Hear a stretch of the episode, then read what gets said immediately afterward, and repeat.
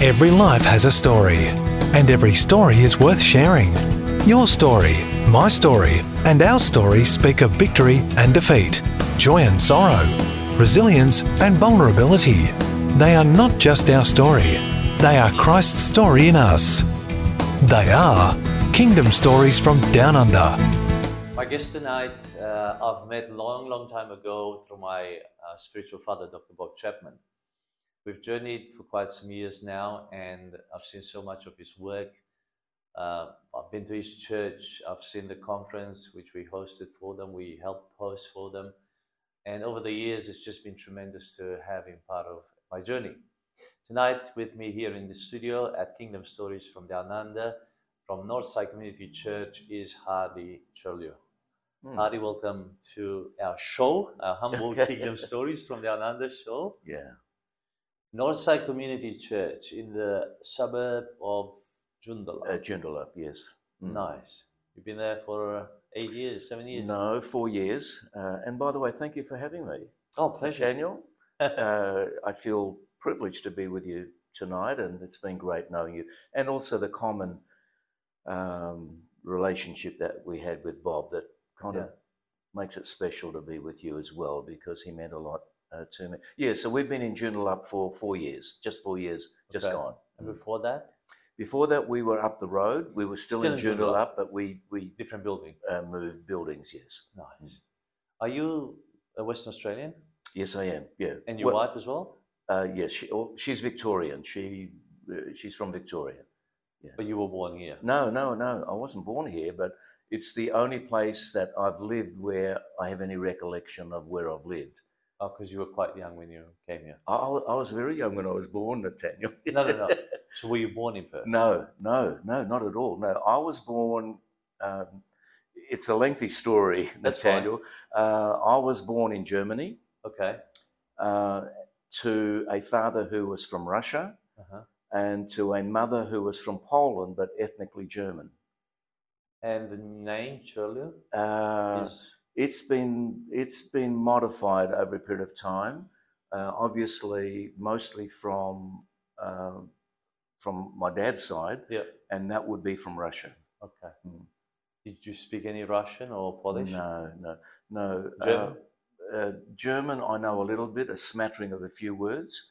I think if I, oh, and I have been to Germany, I can get around, you know, I can Oh. ask, you know, for a drink, a coffee, or whatever, and I can speak German. And my wife is always very impressed when she hears me because she never hears me speaking like that. But, uh, and I've got a cousin that lives over there, and when he comes over or when we've been over there, you know, we, we kind of talk, but we don't talk, but we, Yeah, it's just We all, communicate. well, it, yeah, it's really just So your a lot of parents, your parents moved to Australia.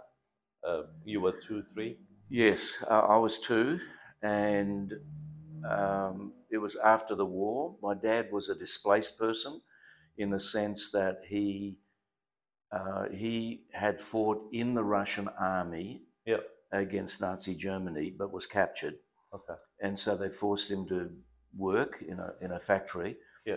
Um, and In Eastern Germany. uh, no, they, they took him into the, the western area Okay.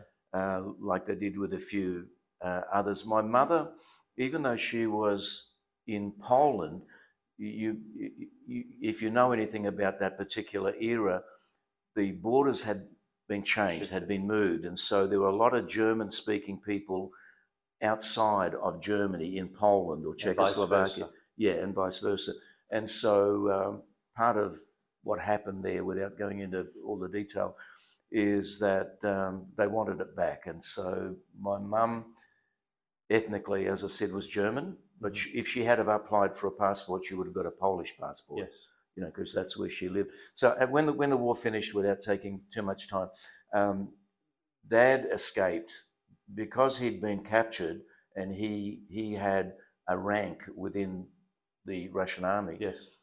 He was ordered, like they all were, to shoot themselves rather than surrender. Wow. Um, and so he, he was captured though. So um, he doesn't. He never. He's, passed on now, but he's never said much Yeah. uh, at the time, but um, he knew he could not go back. And when they picked a lot of the POWs up, he had already heard that they're sending them all to Siberia or shooting them when they got back, you know. So he escaped with a couple of, at least one other uh, friend who was in similar circumstances. But what he did that really saved his future in a way was he surrendered to the American. So he was in the American sector, Yeah. you know, the lower, the South Bavaria area. And so um, he ended up working for them as a sort of a security officer type person. Then he met mum, of course, got married, and, and my brother and In I In Bavaria, he met your in mom. Bavaria. Yeah, yeah. How, she, how did she travel? Or what Well, made her travel? she grew up in Poland, so she is Polish. Yeah.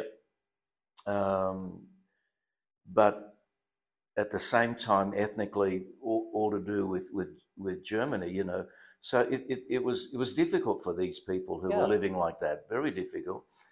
Uh, but anyway, so she found herself having been taken from where she grew up. Yeah. Her dad had passed away. Her two brothers were two brothers were killed Mhm. uh, during the war. So she had no one. She didn't. Yeah. She thought her sister had been killed in the Dresden bombing, um, and her sister thought she'd been killed in the Dresden bombing. yeah. So they both thought that there was no, that there were no relatives. So uh, Mum ended up in the Bavaria region, Mhm.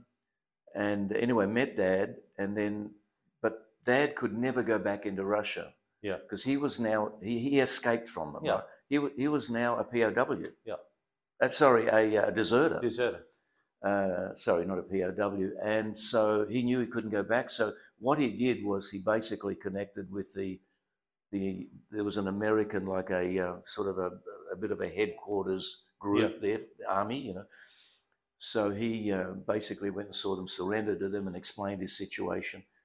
Uh, and I think that saved his life because he certainly could, and he could never go back to Russia. And he sought asylum here.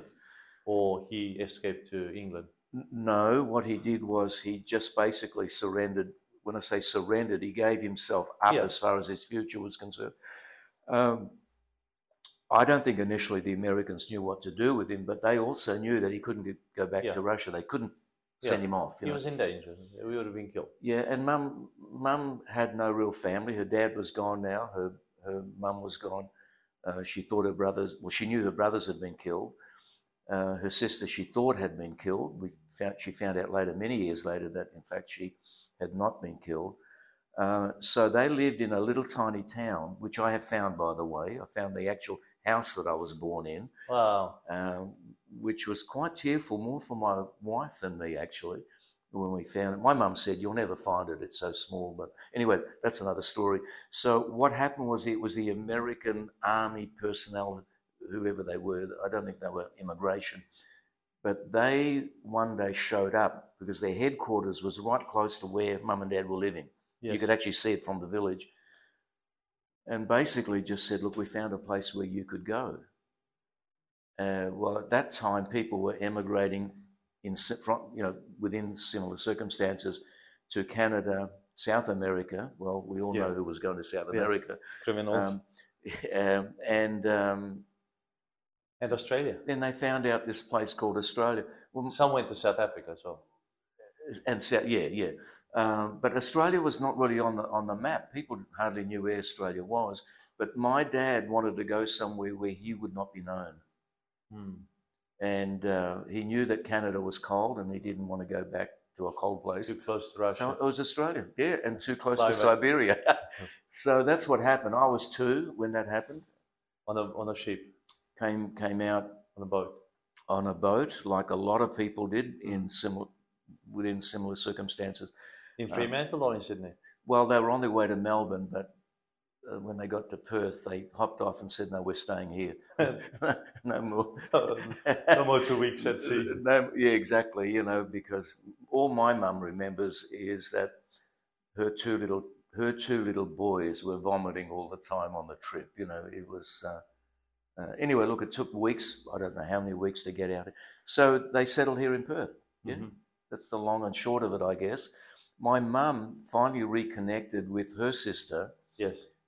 in the it would have been uh, in the uh, in the seventies or certainly the late sixties, and the Red Cross found her. Wow.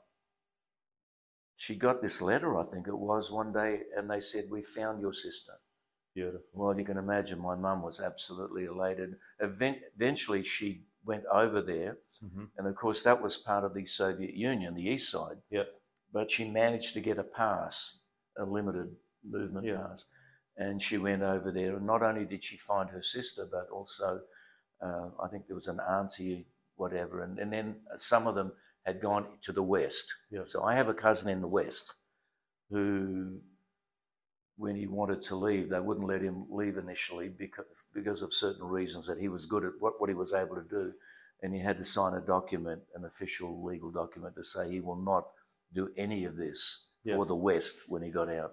Yeah. So yeah, it, it, look, it's a um, bit of a complex history, but I have no recollection of any of that. It's a story that you know, mum and dad passed on to me. My dad rarely talked about anything. hmm Uh, we grew up and I knew nothing about his background. He did Yeah. not want to talk about his warring time Yeah. because his family disowned him when he left Europe Mm.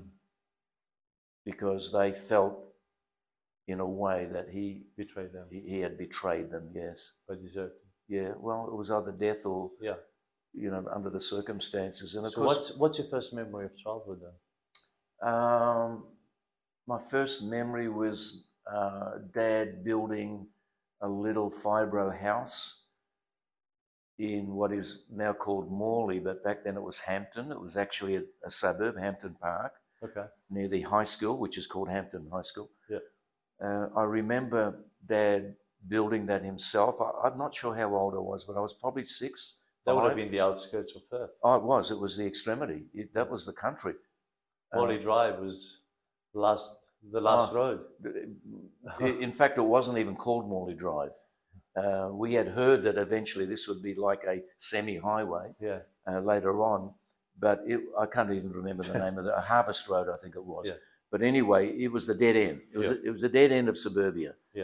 And little by little, and then of course, um, one of the big building companies in Perth decided to open up that whole area, the background area of Noranda. of my, yeah, up to through to Noranda and uh, east of there, and it just mushroomed from then on. Yeah. So, do I have happy memories? I don't have a lot of memories. Mhm. How many children? Just you?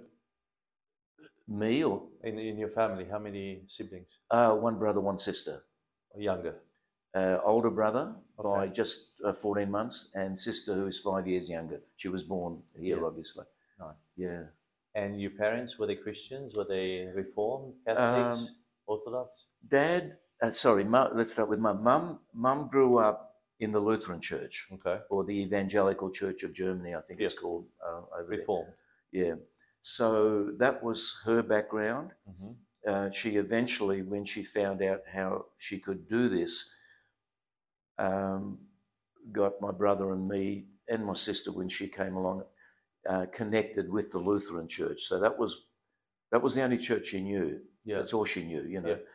Um, my dad, I'm really not sure, and he didn't talk much about anything, but he obviously had like a Russian Orthodox connection in his upbringing.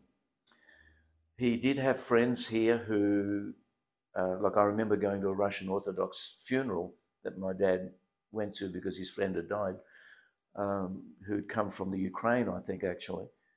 But I can't say my dad was very, I'll put him in the religious, he, he was not in the religious category as far as Yeah. any sort of discipline Yeah. or regularity is concerned. But having said that, he did go to the Lutheran church with mum. And so occasionally when I would go, and for me, it wasn't anything that I needed to commit myself to. It was just tagging along with Yeah. mum and dad. Yeah. Mm. But I got saved when I was 17. Um, How did that? well, um, look, I, I think it was pretty common for my generation in Australia. Um, you know, we grew up getting religious instruction at school. Then I went to kind of a Sunday school at the Lutheran Church from Perth in Aberdeen Street, St. John's. They're still there, the same building. So that, so, and I remember that. I remember the minister, Pastor Graebner. Uh, I got confirmed in the Lutheran Church Mhm. um, I became a communicant member, had I did, I did I experience anything of the Lord? I can't say I did. I have no memory of any attachment to God, but I knew how to recite the Lord's Prayer, Mhm. the Apostles' Creed. Yep. Uh, I knew how to do all of that, and I remember taking my vow when I became a communicant member. But uh, I kind of felt like God lived somewhere else in on Mars or somewhere, you know, and He knew I lived on Earth. I kind of felt like uh, until the age of seventeen and whatever. Um, it was like a silent prayer that I had to the Lord, Lord, and I didn't call him Lord, of course, God.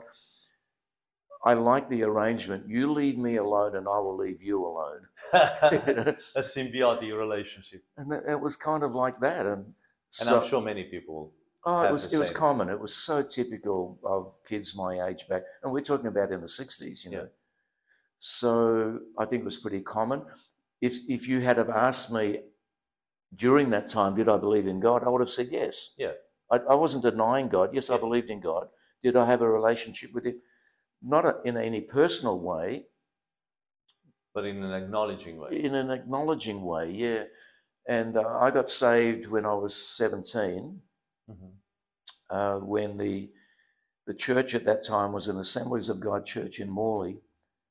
Uh, it doesn't exist anymore on the corner of Crimea Street and uh, what's the name of the street? Any of the other street, Walter Road.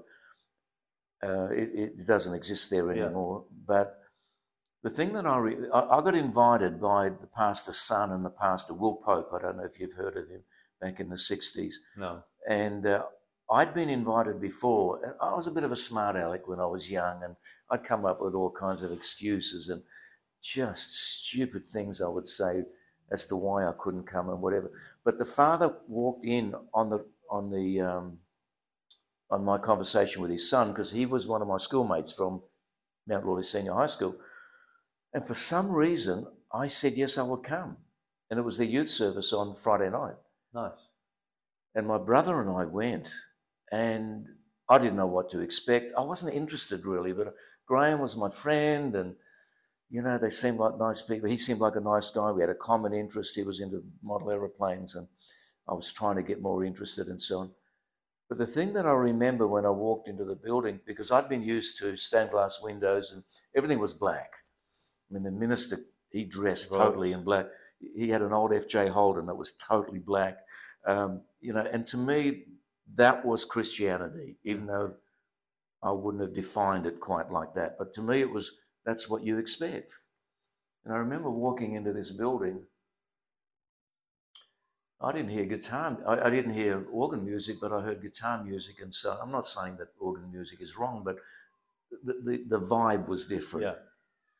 And um, anyway, I walked in, and the singing was was what I would, on, on reflection, it was happy. You know, Yeah. there was a sense of joy. Yeah. And looking around, I, I saw a couple of my old schoolmates there, and and I thought, you guys are singing like you really want to sing. You know? this is Uh, real.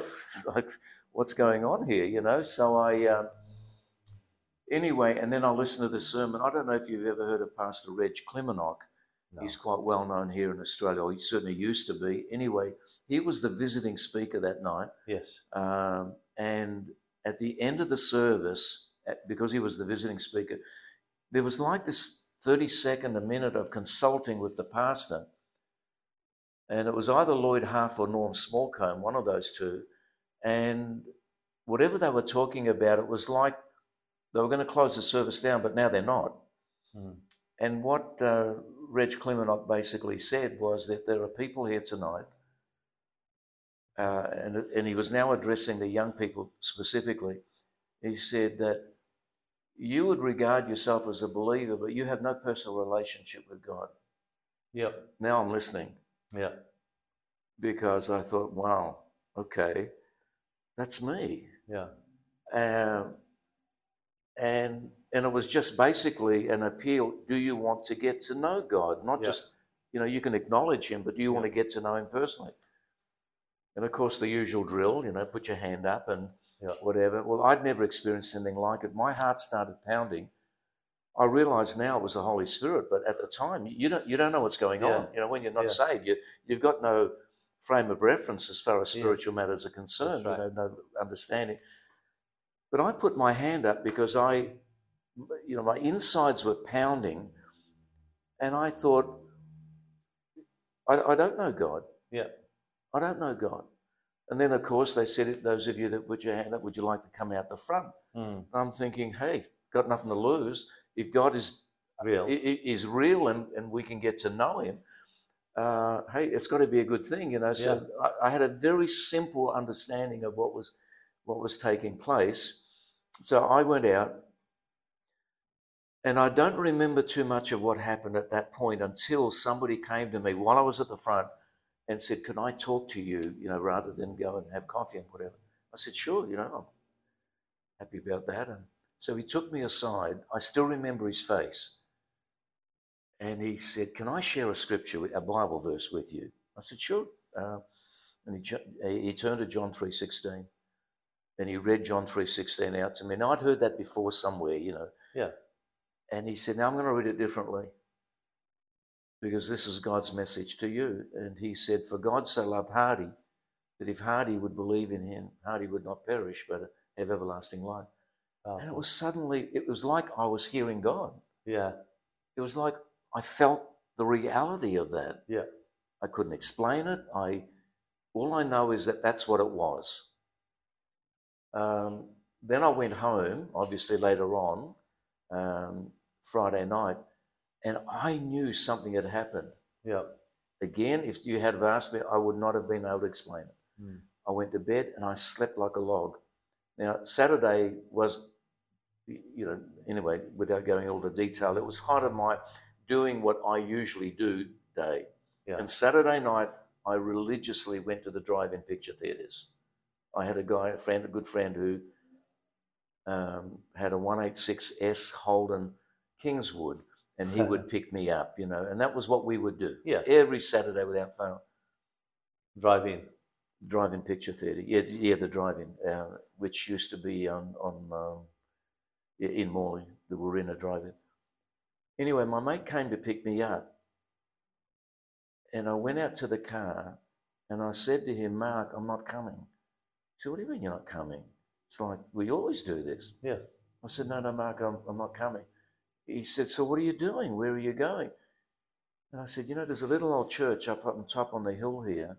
I'm going to go there. They've got a youth group on tonight. And he looked at me in total disbelief. He said, You're nuts. What are you talking about? You don't do that. Uh, and he started sort of arguing with me. What, Yeah.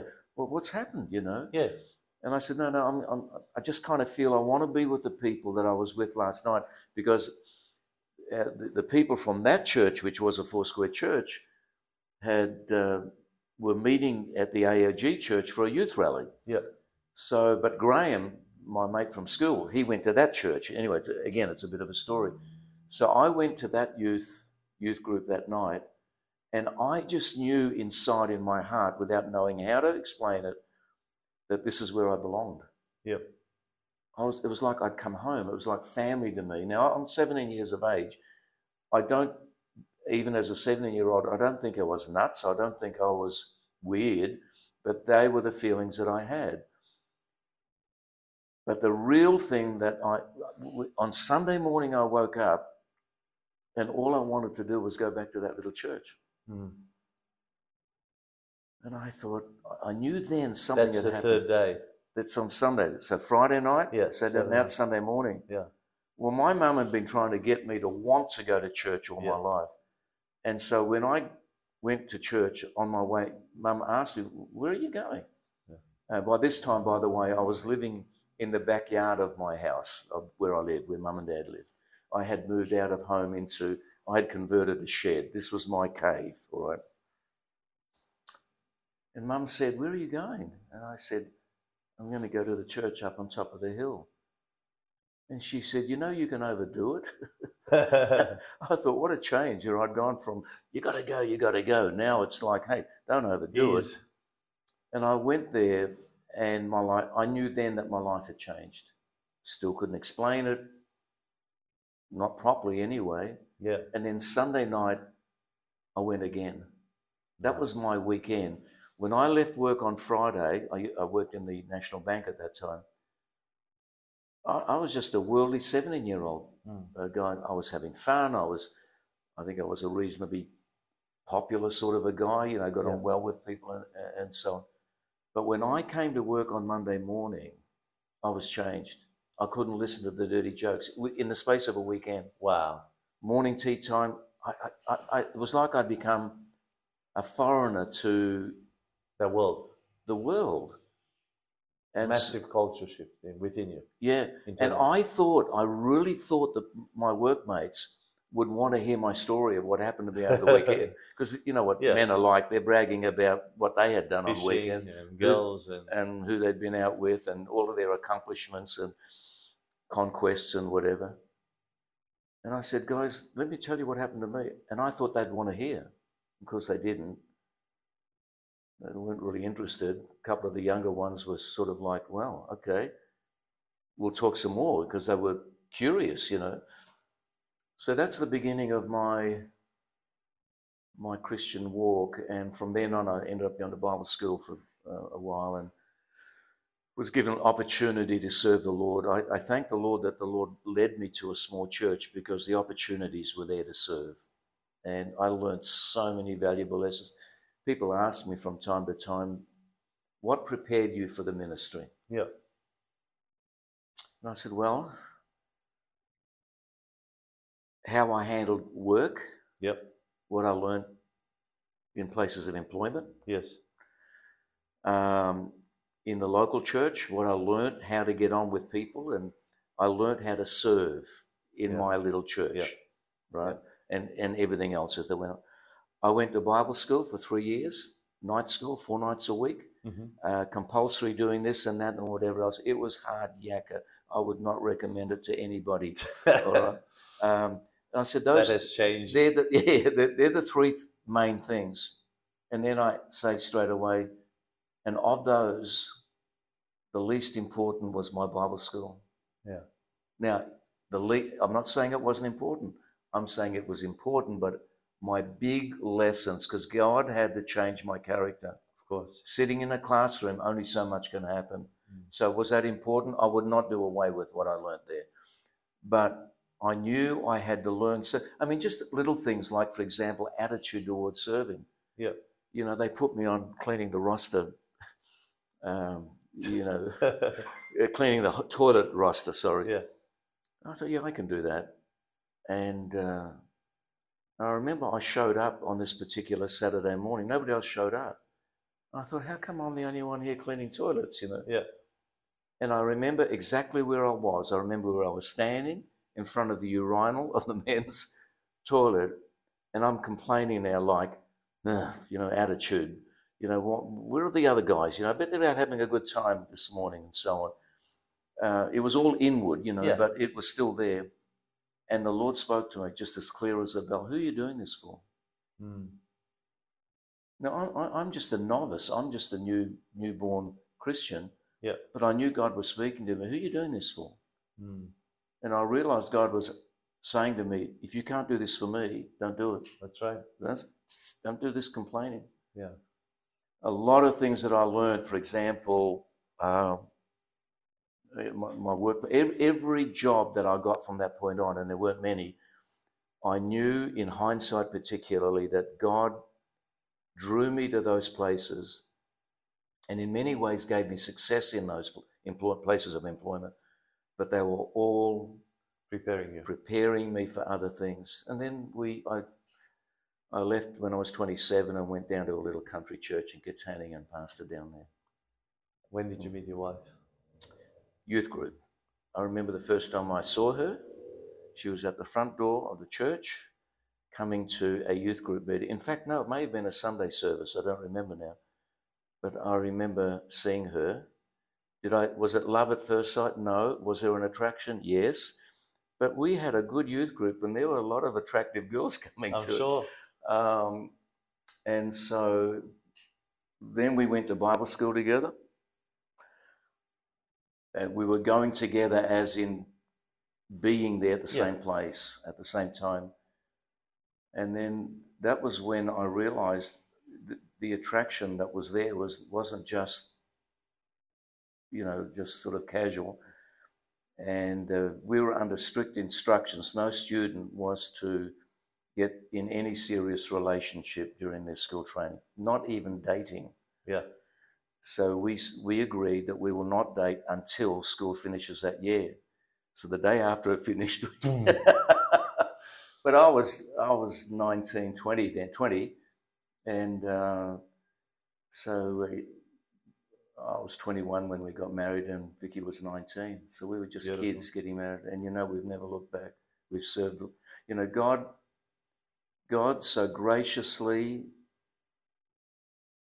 uh, and in in a powerful way because she has a similar background to me in many ways Mm, brought us together and we've never looked back awesome. we've had a great marriage and and i you know we've had our ups and downs we've got four children four girls we love them uh, I, I wouldn't change any of those early years at all Yeah. that was so precious. And, you know, I, I was given the opportunity of serving the Lord. I remember uh, the pastor's wife, um, Neen Pope, uh, she- it was Will and Angela Pope, we called her Neen. So, not long after I got saved, so I, I think I was either saved six months or 18 months, I don't remember. Yeah. It was probably just six months. She came to me at the end of a service and handed me a book. She said, Will and I, Pastor Pope, they, everyone called him Pastor Pope, we're going on holidays. I wonder if you could do something. Mm. Uh, sure.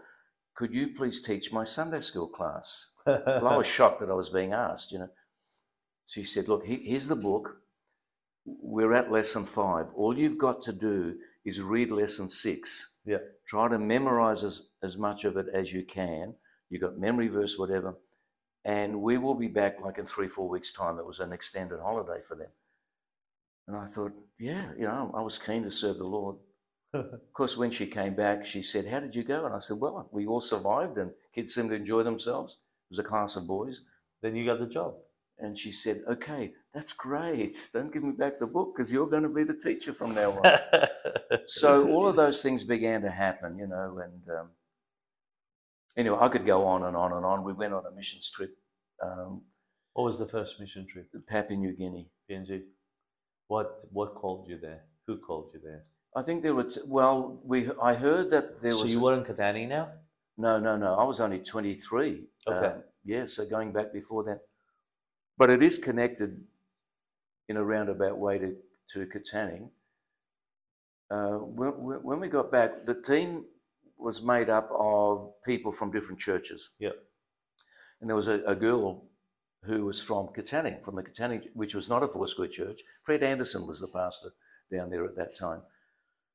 And so we, we did the rounds. We went to all the different churches and took services. The team did, you know, and so it was it was just a great fun time. And God blessed it, and we, we were learning a lot of things together. And but a couple of things that I remember is somebody asked me when we went to this particular church, and also, um, you know, Pastor Pope's wife asked, "Did I feel a stirring to maybe go back to Papua New Guinea as a missionary because we had a bunch of missionaries up there at that time. And I was shocked that I was being asked this, and I said, No.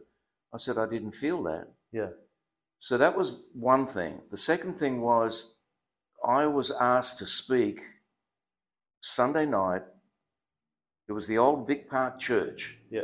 uh, on Armagh Street, Mhm. which doesn't exist anymore. Anyway, and uh, and I remember what the Holy Spirit did in my life that night. Yeah. And it's a, I won't go into details, but I knew I was being confronted by something, and I heard the Lord say to me, "If you will commit yourself to me, I will use your life." Because something was happening in the service. I'm the preacher, right? Yeah. I'm standing in front of all the people. Yeah. I'm looking at them, and it was like I'm looking down at what the Holy Spirit was doing. And it was like I was looking on to myself. Yeah. Now I know that sounds weird, no, no. and I'm not suggesting It's it was like a it's out like of you're body in the stands, It, it but you're also playing the game. exactly, you know, Yeah. I'm hearing myself, and I know what's going on, and I'm having this conversation with the Lord, but I'm preaching the sermon at the same. I mean, I, I know it sounds complex, but for me at the time, it wasn't really weird. It was not strange. I'd never experienced anything like this before. Yeah. And I gave an altar call. I gave an altar call at the end, and I looked down, and people began to come out. I would say 80% of the congregation came out. Yeah. And they people were breaking down and weeping. I felt like I had really done something wrong just about. I thought, what is going on? I hope I haven't done anything wrong. I'm a novice at these things, you know. I had seen the Holy Spirit move in our little church and in different ways. But the fact that I'm now looking on to what is happening here, and I remember uh, dear Angela Pope said to me later, she said, I saw your face when these people started coming forward. Yeah. I, look, I saw the look on your face, and you were saying to yourself, What is going on here? You didn't understand that the Holy Spirit was doing this as much for you as for the people that were responding. Beautiful. And from that point on, I from that point on, I felt God had said to me, "If you will trust me, Yeah. I will do it." Mhm. It wasn't you? It's what I did that night. Yeah. It wasn't what you had done. That's right.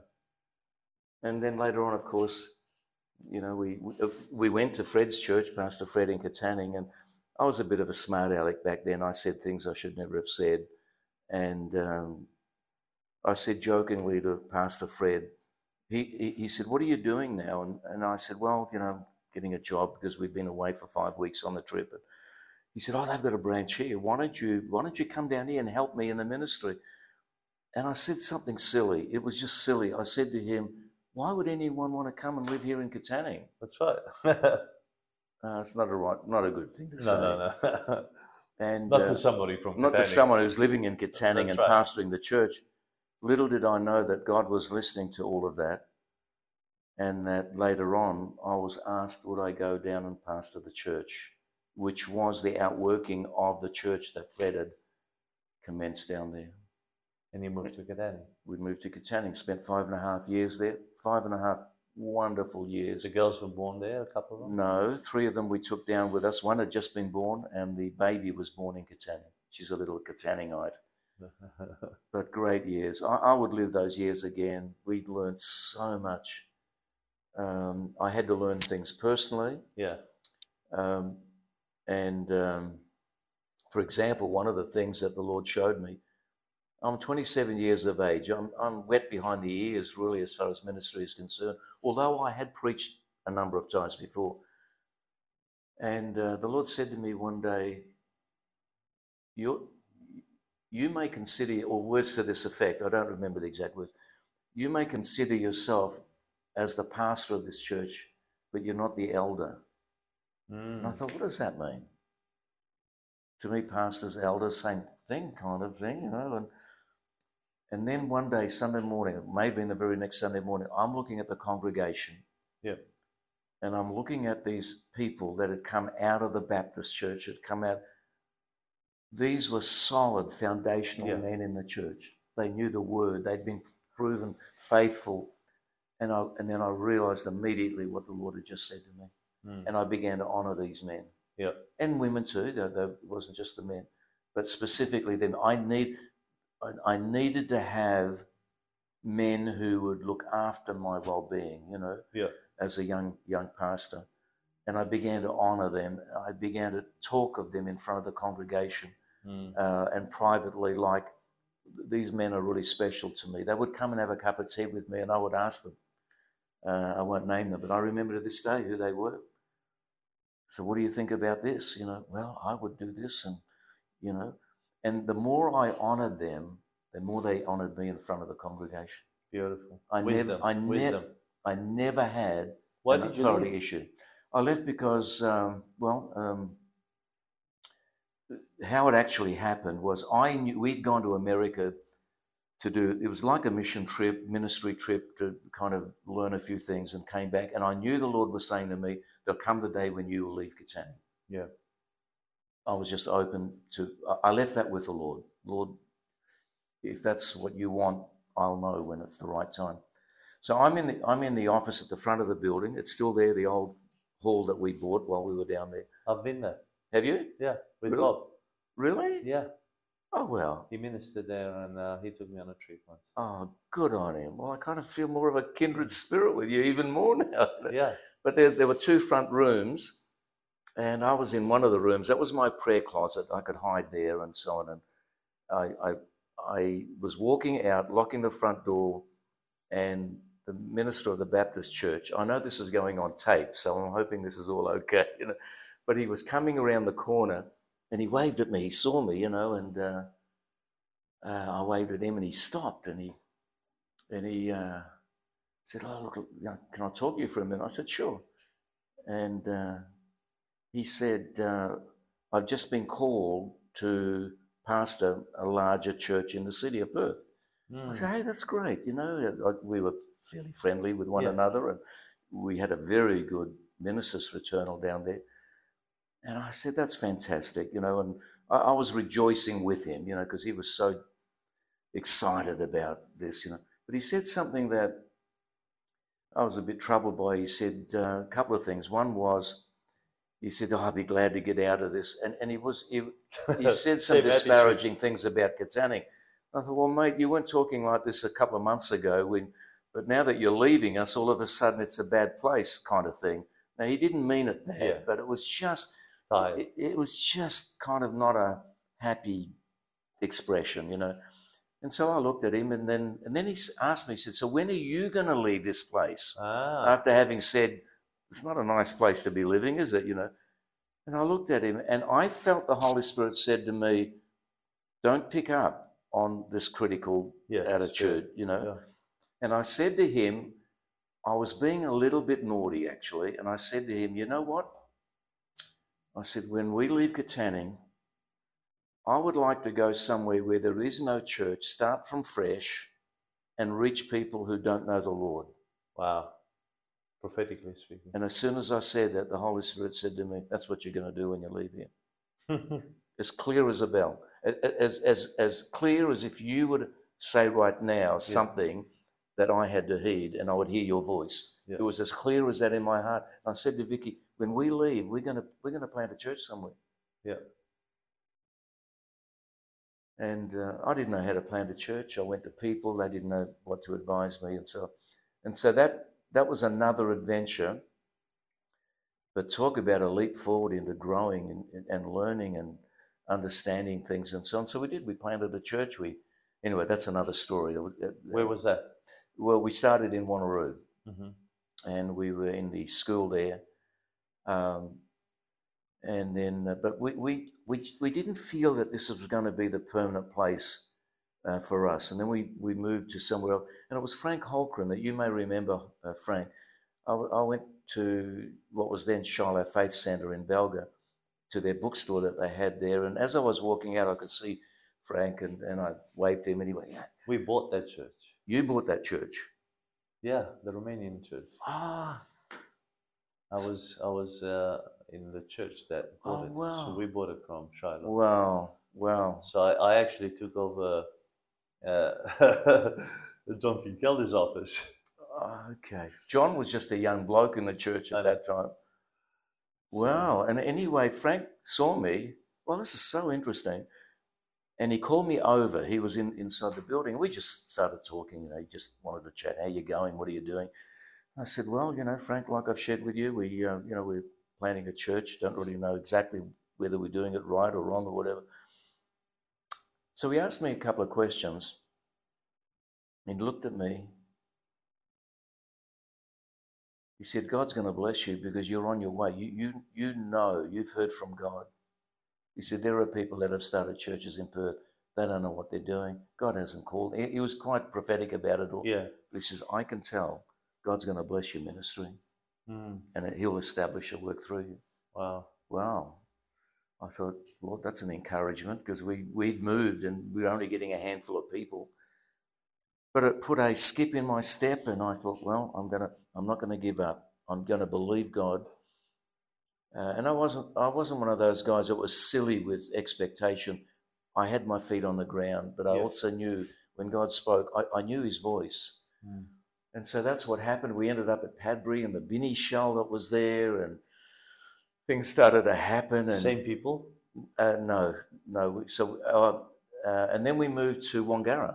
Mm-hmm. We rented a place near the post office there on that street, Yep.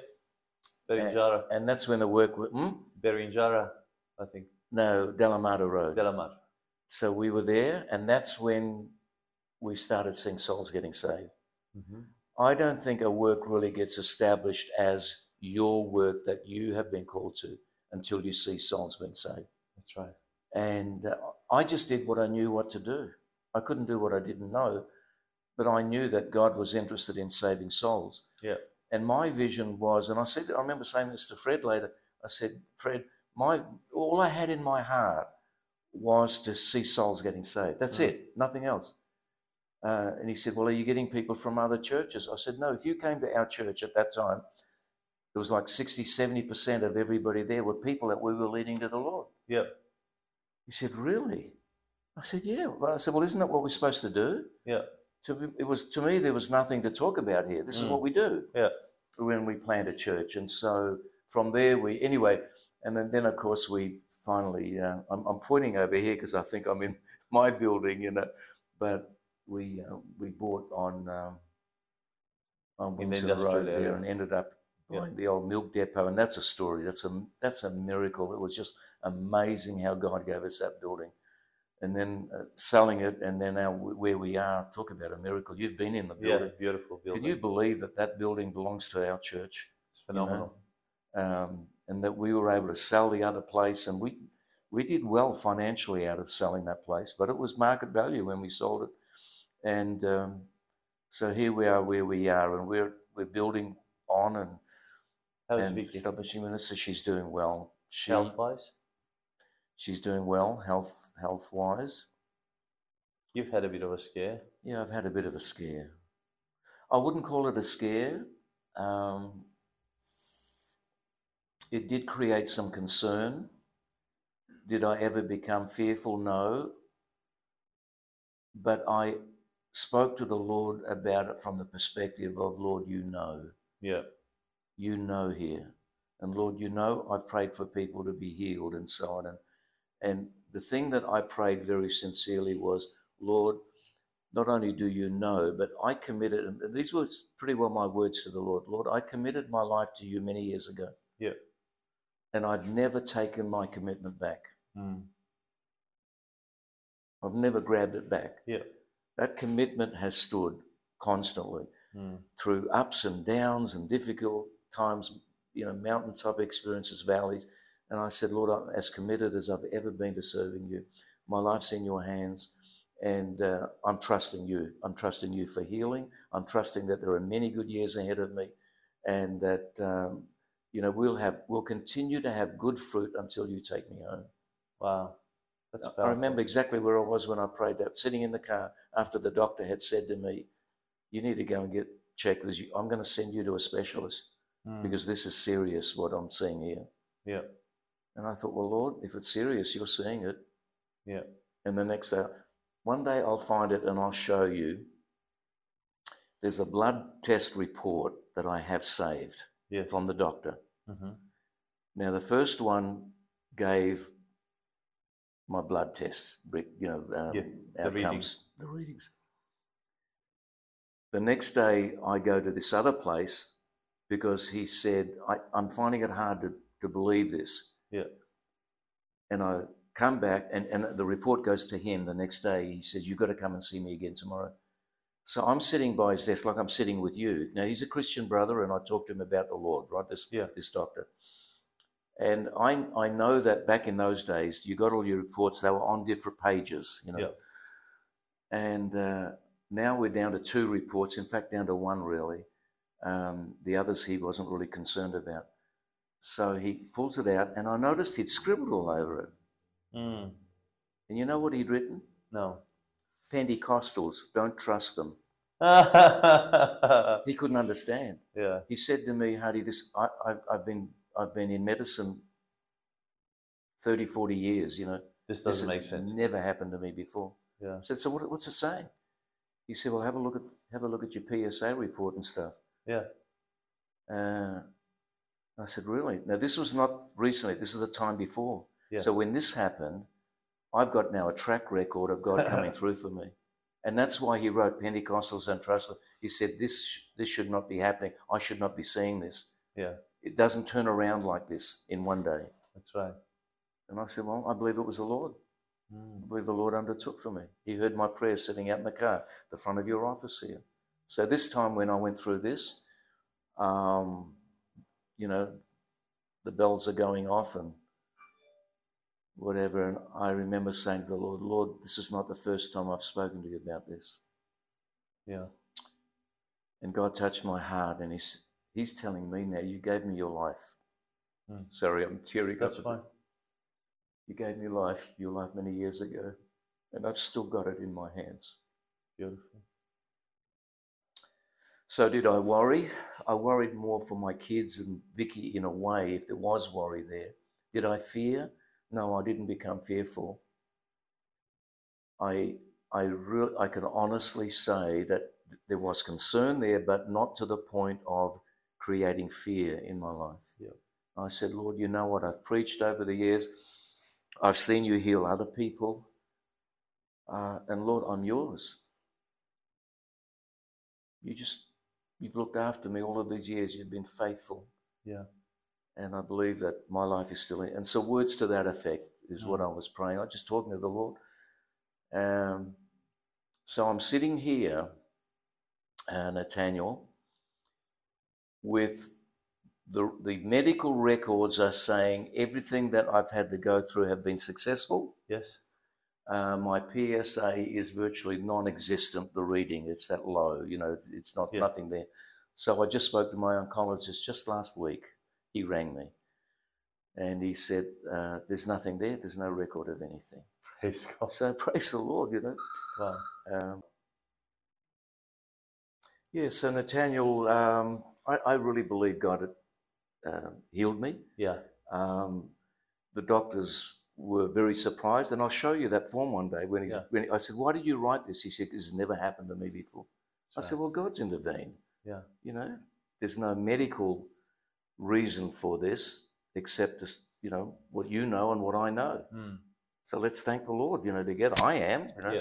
So um, anyway, so that's that's the story. And then today, uh, I just believe that God will uh, allow me the opportunity and the privilege of serving Him.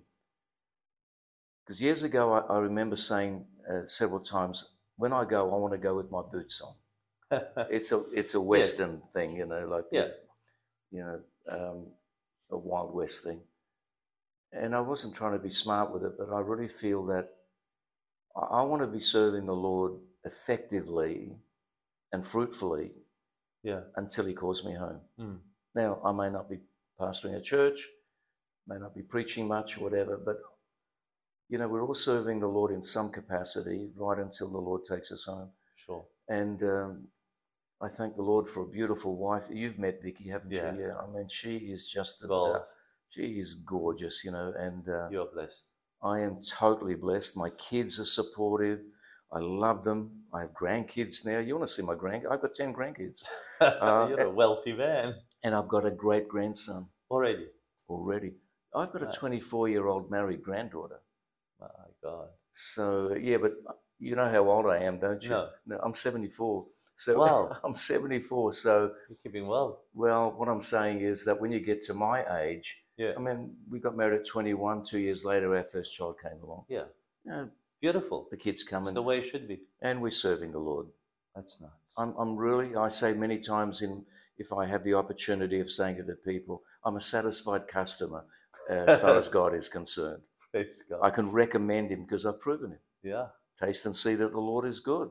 What a beautiful story. And Northside Community Church is a family church that just Mm. thrives, and uh, it's been a privilege for you to lead as well. It has. What's next? Uh, what do you feel is next for you? for me, I want to, I, I want to reconnect more closely with our ministry people in Indonesia. Yes? You know, we talk about having you know spiritual sons and so on. I've got many there that who regard me as their spiritual father, and I want to reconnect with them. The last three years we haven't been Yeah, Connected. Zoom or electronic. Yeah, so um, and a lot of these, well, not a lot. Some of them are city pastors, some of them are country pastors. Well, they're very basic with regard to avenues of of communication. Yeah. Uh, I've got one pastor who was our first pastor that we supported. His wife passed away over the last couple of years. Mm, It devastated him. yeah. He's doing a great. He, he has over 200 children in his compassion ministry on Beautiful. site. You know, and I, I've been there. I've seen it all, and, and I, I see him often. This man. What island is he on? He's on Java, Central Yeah, Java. Mm.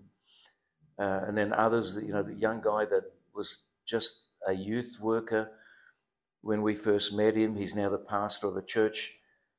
I mean, his first service starts at six thirty in the morning, and it's packed.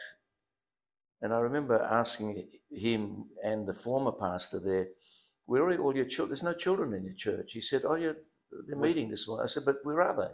We have children's church, a full service just for them. He- said, We can't fit him in the building. Yeah. So there's three, 400 people in the building, right? Yeah. So where are your children? Where are they meeting? He said, Well, they're in houses all around the church. I've Yeah. got 60 teachers right now teaching all of these children. Beautiful. And so how many kids? Oh, at least two, 300 children. I said, We can't put them in the church. So That's awesome. we've got to have them somewhere else, you know. Yeah. So these are the people that I have grown with. And when we first came, or we first connected with supporting that particular church, it was church probably of 20 people, 15 people.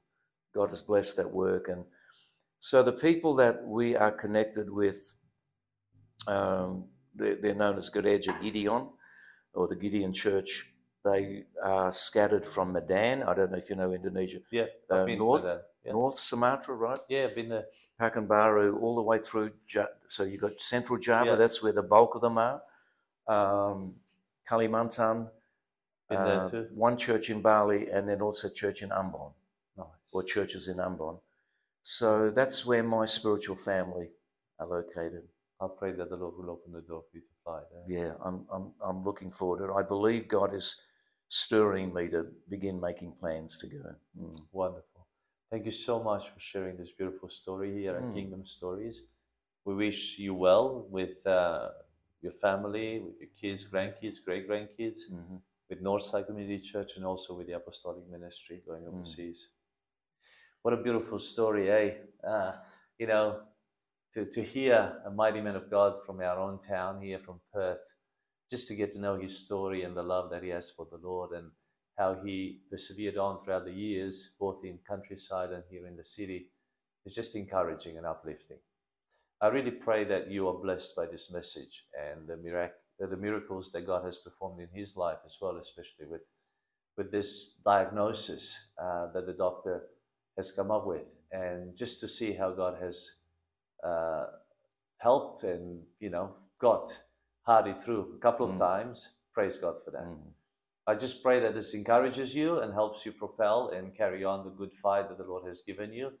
And uh, spread the good news. The Lord is at work, and nothing should derail us from following Him every day. Yes, I hope amen. to see you next time here at Kingdom Stories from Down Under. I am Nathaniel Costia. Thank you for joining us on Kingdom Stories from Down Under.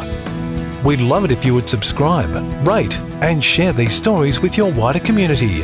And remember, every story is worth sharing, including yours.